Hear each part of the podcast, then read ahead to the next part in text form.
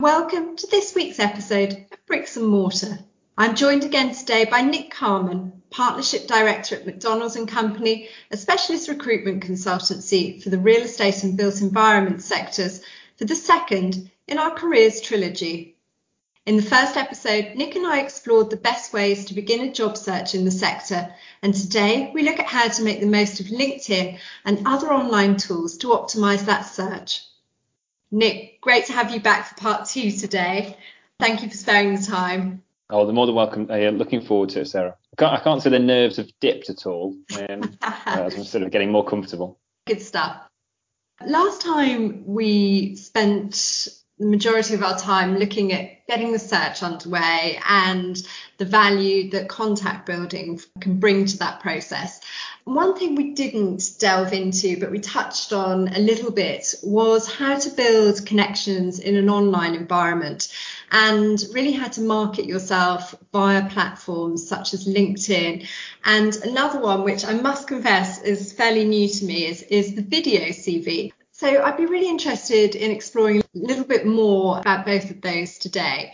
So perhaps you can start by telling me how important are those platforms compared to some of the traditional methods that we talked about last week, such as the CV and a covering letter? Okay, so at the start of the first recording, I, I, said a CV is a very important piece within your armory when you are considering a new move. But I did say I think it is waning. And, and I think probably LinkedIn is, is the greatest contributor to why a traditional CV is waning. To your sort of question about how important is it? Well, a little like the CV, I think it is a very important tool. It would not be impossible to move jobs without it, but it's certainly a lot easier if, if you can make the most of it. As a recruiter, then, I mean, to what extent do you actually rely on it? I mean, you you say people can make the moves without it, but to what extent is it an important tool for people working in recruitment? So I think the recruitment industry has, has had a bit of sort of a, a love-hate relationship with LinkedIn.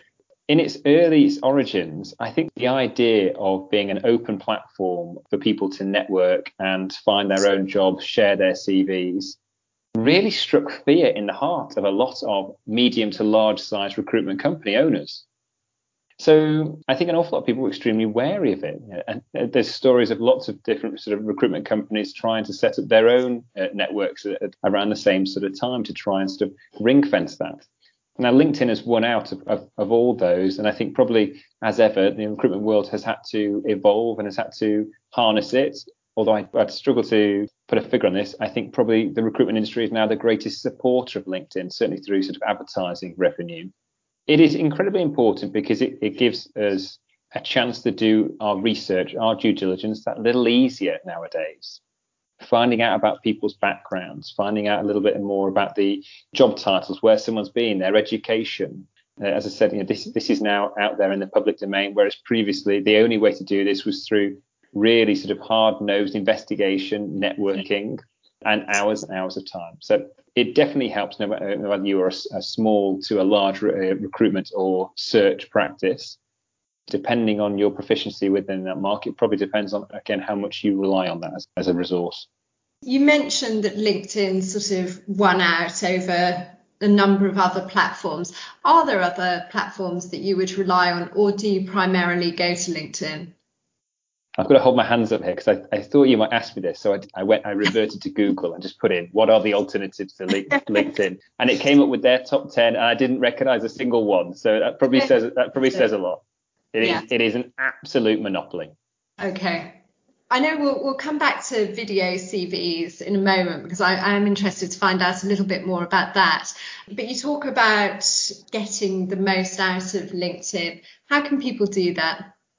Okay, so if you think about LinkedIn, um, you know, we keep talking about being sort of an open source, this, this sort of open network in, in public. I think, yeah, probably if you are now thinking about it to use it as a, a job hunting tool, well, start thinking about it like your shop window.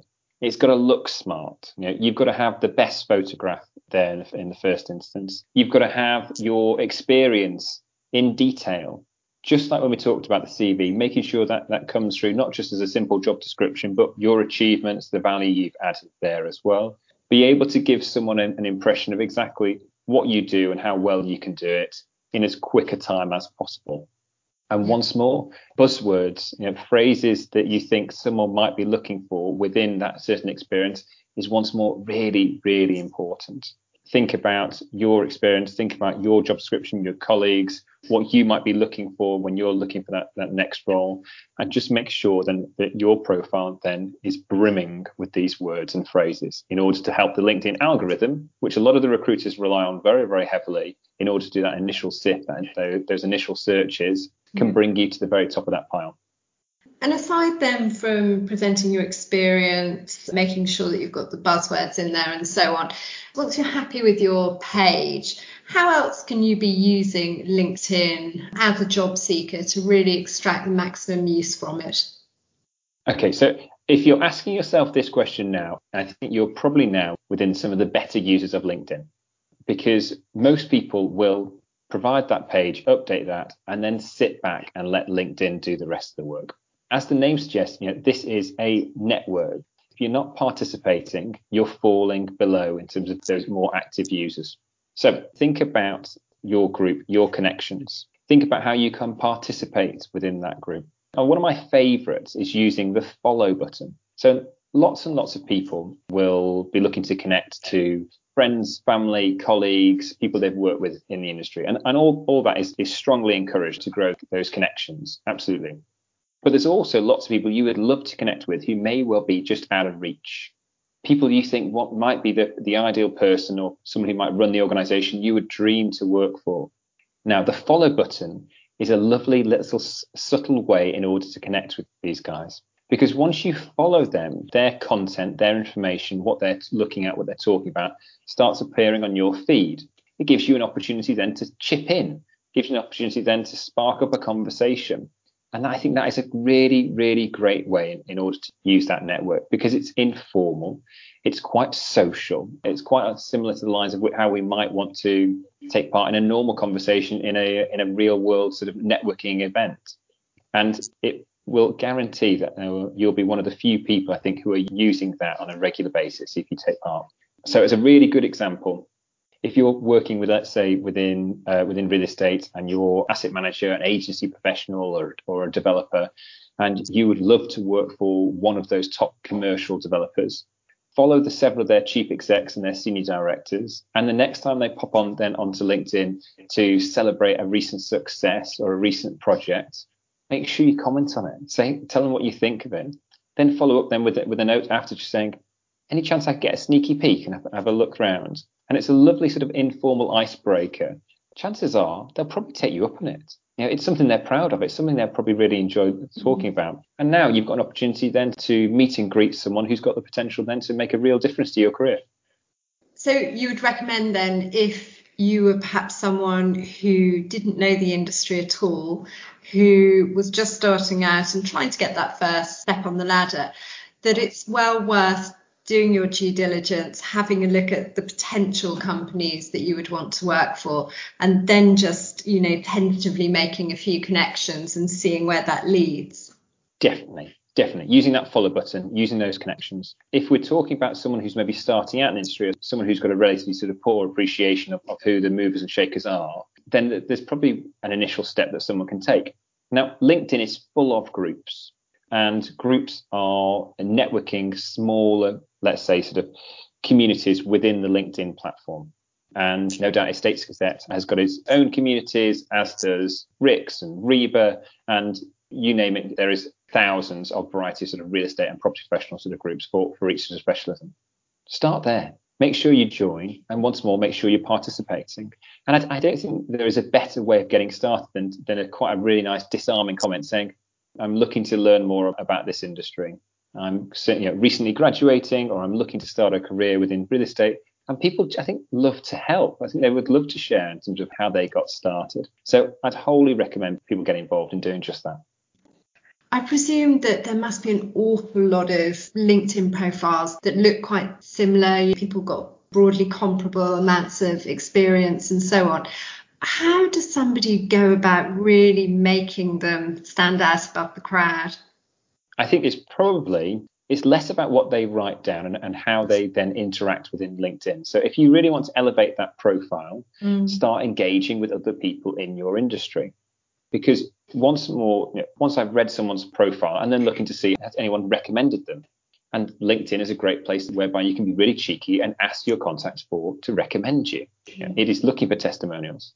Once more, I'm looking and see how active maybe someone has posted. If I'm looking for someone with experience in, say, sort of build to rent or in commercial development, is someone taking an active interest in that field? Is someone part of those groups? Is someone actively posting? Is someone then looking for answers to questions about that topic? Have they shown a real interest in, in what I want to do? Going back to the conversation about CV, you know, we want to try and de-risk that hiring decisions. Mm. Someone who's got a passion and interest, someone who's engaging in, in that is a much lower risk than someone who hasn't. So make it easy for me. Really, then to conclude on, on the LinkedIn, I mean, to what extent should people use LinkedIn as part of their job search? I mean, what sort of proportion of your job search time that you've allocated should really be devoted to building communities and following and and really putting your efforts into that channel versus perhaps you know working to bolster your traditional CV perhaps calling around recruitment agencies and so on? I think that's a really good question. I think that's probably a question that LinkedIn might be asking themselves at the moment. Because as well as LinkedIn I've got three other apps now on my on my phone that have that have got some similarities and I'm by no means a particularly IT proficient sort of person, but I think it gives an idea in terms of what is happening. They are Guild, Mighty Networks, and Clubhouse. And these are three different apps whereby I've been encouraged to sign up because it's a group who I enjoy the conversation with and they have subsequently then taken their conversations out of places like LinkedIn and taken it to these private settings whereby you need to be a member, you need a certain sort of password to, to get in, you need to be invite, invited in. And they're much, much smaller networks, of course they are. They're in the, the dozens or the hundreds, but it's a more focused group. So I think that is possibly then something to consider when we're talking about that armory, is making sure you are a part of, of some of those more sort of closed networks in order to really gain some really insightful opportunities about what's going to happen next. After that, now just again, just to put it into balance, it is just one tool within your armory. And the CV is incredibly important. Those connections with those recruiters, I think, will be absolutely crucial for someone who is spending all day long within your area, with your speciality, listening and talking to the leaders of that sector about what opportunities might be available for you. One of the other aspects of the job search that you touched on last week was the video CV. And I'm really interested to find out a little bit more about that. It's not something that I'm terribly familiar with. I know you mentioned it's often hosted via YouTube as a platform. Can you tell me a little bit more about how that works and, and why it's suddenly become more popular? We have also been really interested about sort of video CVing for quite some time, but in many ways, it is never taken off. It's been awkward or inconvenient. A CV has always done. A CV followed by a coffee has always been sufficient and it's beaten out the, the need then for that video CV. Well, until March of 2020, of course, when that meet and greet, that informal meeting has just not been on the cards. So we've seen an absolute boom in the use of video CVs this opportunity to elevate your ability to get to the top of those shortlists in really short terms. So yes, there's there's several sort of platforms like YouTube to give you the ability to do this on a DIY basis, and I think that's probably been most engaged by people within the design and the architectural community using those facilities to host portfolios and talk through their work. But take, for example, my employer, Macdonald Company, we have committed a huge amount of investment now into our own video platform. And on average now, one in three of the opportunities which we manage is entirely video CV portal. So we're asking candidates typically two or three questions in a video room through Teams or Zoom or something like that sort. And we are recording the answers. And then we attach that then with the CV, apply it to our, our portal where we host these and then inviting our clients to then to come and have a look using just a simple link. It's been a real eye opener for us over the past sort of six months because there's lots and lots of, I suppose, sort of preconceived ideas. Could we generally run a search for a new MD using a video CV? Are there issues around diversity? Are there uh, issues about people just saying no, and it's it's, it's going to be able to slow us up, or, or, worse, make it make it a um, a poorer candidate pool as a consequence? We've learned a huge amount in that six months, and really quick answers to those those first three questions are that actually the benefits to both the, the employer and the candidate means that you save a huge amount of time as a consequence. You're putting forward your, your best foot. You're explaining what you're looking for in much more detail than a black and white CV ever could. And so you don't need to take that time going through a formal interview process if you don't think that's right for you, and vice versa. Our clients no longer need to do this, those same meet and greets. The issues around diversity inclusion, I think that's been a, a fantastic result for us, not something we expected. Being able to invite someone into the interview room and see what their energy is, what their enthusiasm is, what traits we think we can see then as their presenting style.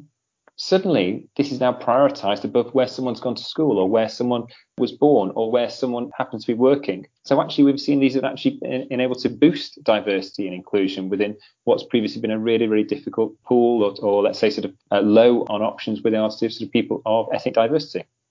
And then finally, is it uh, damaging or limiting our, our ability to reach? Well, once someone's understood those first two points, they're normally pretty willing to get on board and give it a go. If a candidate is potentially asked to come and record some video footage in, in response to maybe three or four key questions, what sort of principles do they need to think about before they go ahead and, and, record something? I mean, is there particular language they need to be thinking about, you know, or the way they present themselves, or how how would it work? How do they position themselves? Well, once more, put yourself in the in the position of the person who's going to be reviewing this, whether that's the recruiter or the or the hiring manager. And do they want to see you at the end of the day in a dimly dimly lit room when you you're rather lackluster? No, they don't. You know, they want to see you in a nicely uh, bright lit room. You know, when you are absolutely sort of full of full of muster and be able to to really demonstrate your energy, enthusiasm for where they work and what work you're going to be carrying on. But mm-hmm. beyond that, in terms of the content, again, you can do some pretty basic interview techniques here. Make sure you've researched that organization. Make sure you've researched then the person you're, you're pitching to, the, the person who you think is going to be reviewing this Make sure you've checked out their LinkedIn. Make sure you've checked out the news feed on, on their website. Do they have a blog? Do they have a regular content? Are there news articles that feature them? Bring all this into that interview. Bring all this into that um, that opportunity to say as to why you're looking then for an opportunity to this organisation or why you've thought this this might be something of real interest, and you'll feel a lot more rapport. The video um, as a medium really took off then from March last year. Do you think it's something that's here to stay? I think it is. Yeah, I think it is. Uh, it was an experiment on our part, no doubt other people within the recruitment industry, but the experience we've gained over the last six months for both parties, both that time saving, the ability to, to be able to film this at our homes or, or close close by without having to commit then to interviews, crossing town, traffic, all that downtime, and sort of the inconvenience or the worries of being bumping into a colleague, I think have made this really, really easy. And I think the ability now to lift, as we've said, you know, the CV has got some major sort of detractors about because it's just not being able to adapt and evolve. This feels now a more natural progression. And whilst we've all now suddenly become very familiar with Teams and Zoom, I think we've lost a lot more of our sort of video inhibitions that we, we might previously have had. So I think it is absolutely here to stay. And for anyone who's sat there today listening in and currently staring at a blank screen and really wondering how to get going on creating a profile, what final thoughts would you have for them? The easiest way I think is maybe pick up the phone to an expert. You know, pick up your phone to someone like ourselves at Macdonald Company or anyone else within the industry who's got the experience and pick their brains they might well have a platform that would help you get started. They might well have then some, some really sort of solid tips depending on where you are in your career and, and what parts of the industry you're looking for as well. There's no need to do it all, all on your own. I think there's a lot of help out there. You just got to ask for them. Would you expect if you were looking, for example, at a LinkedIn page, would you expect to see some links to video content? Can you see that there will be a greater integration of the two going forward? Yeah, I think and I think that's already happening. So as as well as the ability to send a connection or to send a message through LinkedIn now, it gives you the option, would you like to send an audio note or would you like to send a video note attached? So I think that, that is already happening. Mm-hmm. Um, and I'm no doubt they'll they'll know better in terms of how much or how easy that's been adopted. I think that's that is um, just one other way of then of cutting through that noise, making sure that your voice is heard rather than somebody else's, is doing something a little differently. All right, Nick Carman, thank you very much indeed for joining me today. It's, it's been really nice to touch base again and just to hear a little bit more about how you can progress your job search. Thanks very much for having me, Sarah. Pleasure. Look forward to speaking to you again in two weeks' time for the final part of our careers trilogy, which will explore how to present yourself at the interview. That was Bricks and Mortar with Sarah Jackman. For more on developing a career in real estate, see the archive of the Bricks and Mortar series at podbean.com and the EGI archive at egi.co.uk.